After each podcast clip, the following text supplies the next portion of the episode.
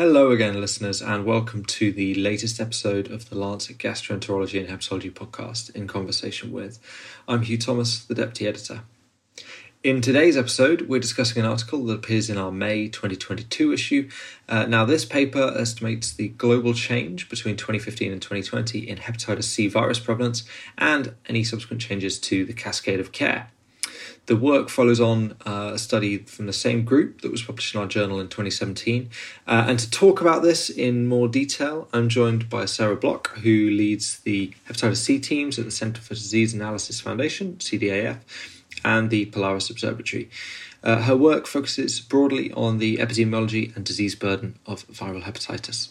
Sarah, thank you very much for joining us and welcome to the podcast. Thank you so much for inviting me. It's a pleasure to be here. Uh, so, just to kick things off, uh, for our listeners who aren't aware, can you just give us a quick introduction to the Polaris Observatory and the CDA and, and the work that you do?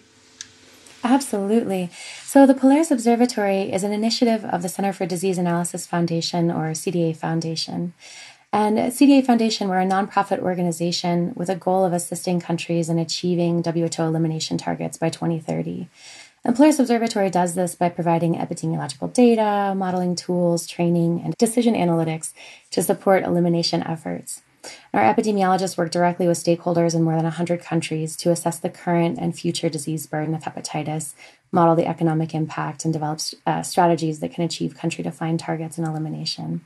By developing these partnerships at a country level and regional level, we're able to collect and analyze data for our platform, for the Polaris Observatory, and also to publish those findings uh, to enable policies around hepatitis elimination. So, just in terms of these estimates and forecasts around um, viral hepatitis burden and cascaded care, why is it so important to produce these? Yeah, I mean, the primary reason it's so important is to help the governments and global agencies track hepatitis elimination at the country level and at the global and regional levels. We really want to know how elimination is going. And as you know, there's only 10 years or less than 10 years now remaining towards uh, those elimination targets of 2030. So it's really important that we have regular updates to ensure that we're on the right track. And in terms of your previous estimates, what have they told us? So it's been really interesting. One thing that we've learned um, historically is that most previously published studies have actually been conducted in high prevalence settings. So, in fact, we rarely, if ever, get an updated prevalence estimate that's higher than what we found previously. And this is actually further amplified when we start to consider treatment and mortality. Now, we've clearly seen a reduction in prevalence over time due to treatment, but even in countries without high levels of treatment, we almost always find that repeat ser- sero surveys come up with a lower prevalence. And this does say something about our publication and research funding systems, which tend to prioritize research in high burden settings over research in low burden settings. So, one of the things that we always try to do is also look for unpublished data or data that may be held at different institutions to make sure that we're capturing all of those sources. Another thing we learned the hard way is that policy decisions are often much more complicated than just a disease burden estimate. Countries are struggling with financing, political will. But the good news is that regardless of what estimates you look at, they all still point towards a need for screening, linkage to care, and ultimately treatment. So you touched briefly on your on, on some of the methodology you've been using there. What were the methods for your new study? Were there any changes you'd made? Yeah, it's a great question. So, the methodology is very similar to our last paper. So, for all of our work, we do a literature search, try to find unpublished estimates. We meet with experts to discuss those findings, and then we do some modeling to account for incidence, mortality, and some of those changes over time. And then, lastly, we meet with the experts again to discuss outcomes to make sure that we get consensus around what we're doing. Now, the biggest changes from last time is that our modeling now also calculates incidence in the future in two different ways. So, that was a limitation of some of our previous work.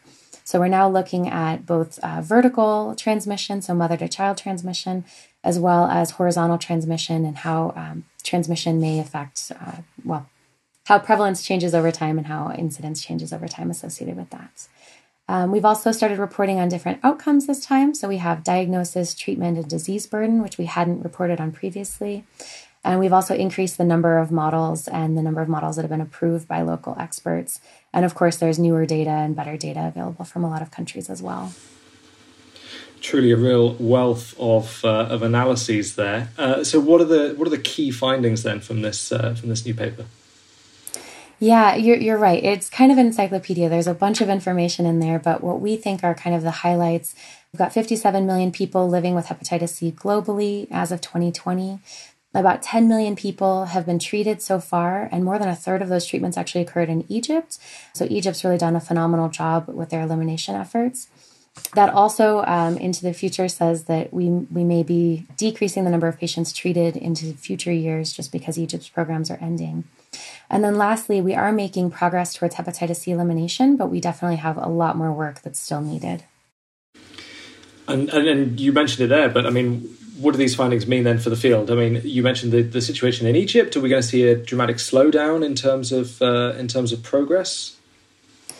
We hope not. Um, so we hope that other countries will come on board. And the reality is, uh, you know, countries are starting and finishing their programs all of the time, and so Egypt's program will have a big impact on the number of patients treated moving forward. But we hope that there will be other countries that come in and, and fill those gaps. So we know Rwanda has done quite a bit of work to increase their treatment. We've we've seen other countries as well that are starting to get on board, and it took those initial years to really warm up their programs, and so we hope that those will take over into the future.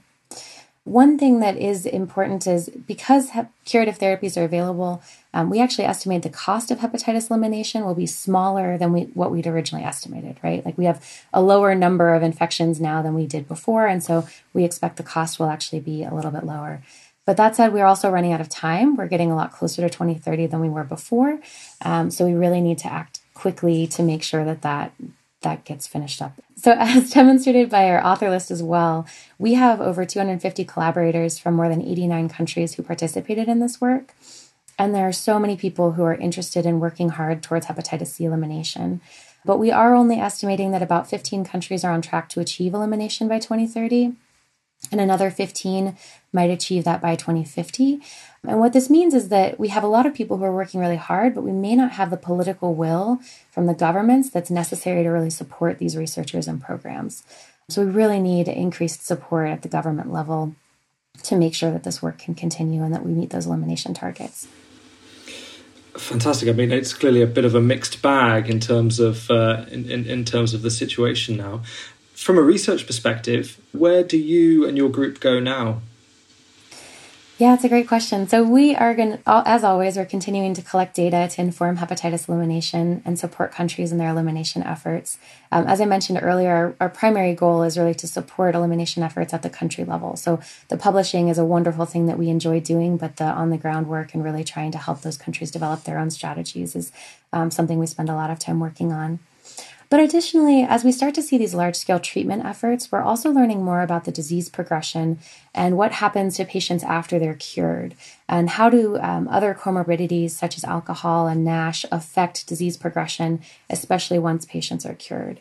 So, we're also interested in looking at that and looking at the impact of migration. So, as we know, over the last uh, decade or so, there have been many instances of, of migration, and even in the last few months we've had a, a lot of pe- people moving. And so we want to know how that's going to impact our hepatitis elimination efforts and how to support migrants um, as they're reaching their, their new countries as well to make sure that elimination continues. Uh, so ultimately we want to look at all of these factors and, and try to develop more accurate forecasts and, on changing disease burden and making sure that patients are receiving the support that they need. Great. So thank you very much once again sarah for coming on to talk to us. It's been such a pleasure. Thank you so much for having me you can read the article from the Polaris Observatory HCV collaborators online now at thelancet.com. Thank you to Sarah Blach, and thank you for listening to this episode of the Lancet Gastroenterology and Hepatology podcast in conversation with. Remember, you can subscribe to In Conversation with wherever you usually get your podcasts.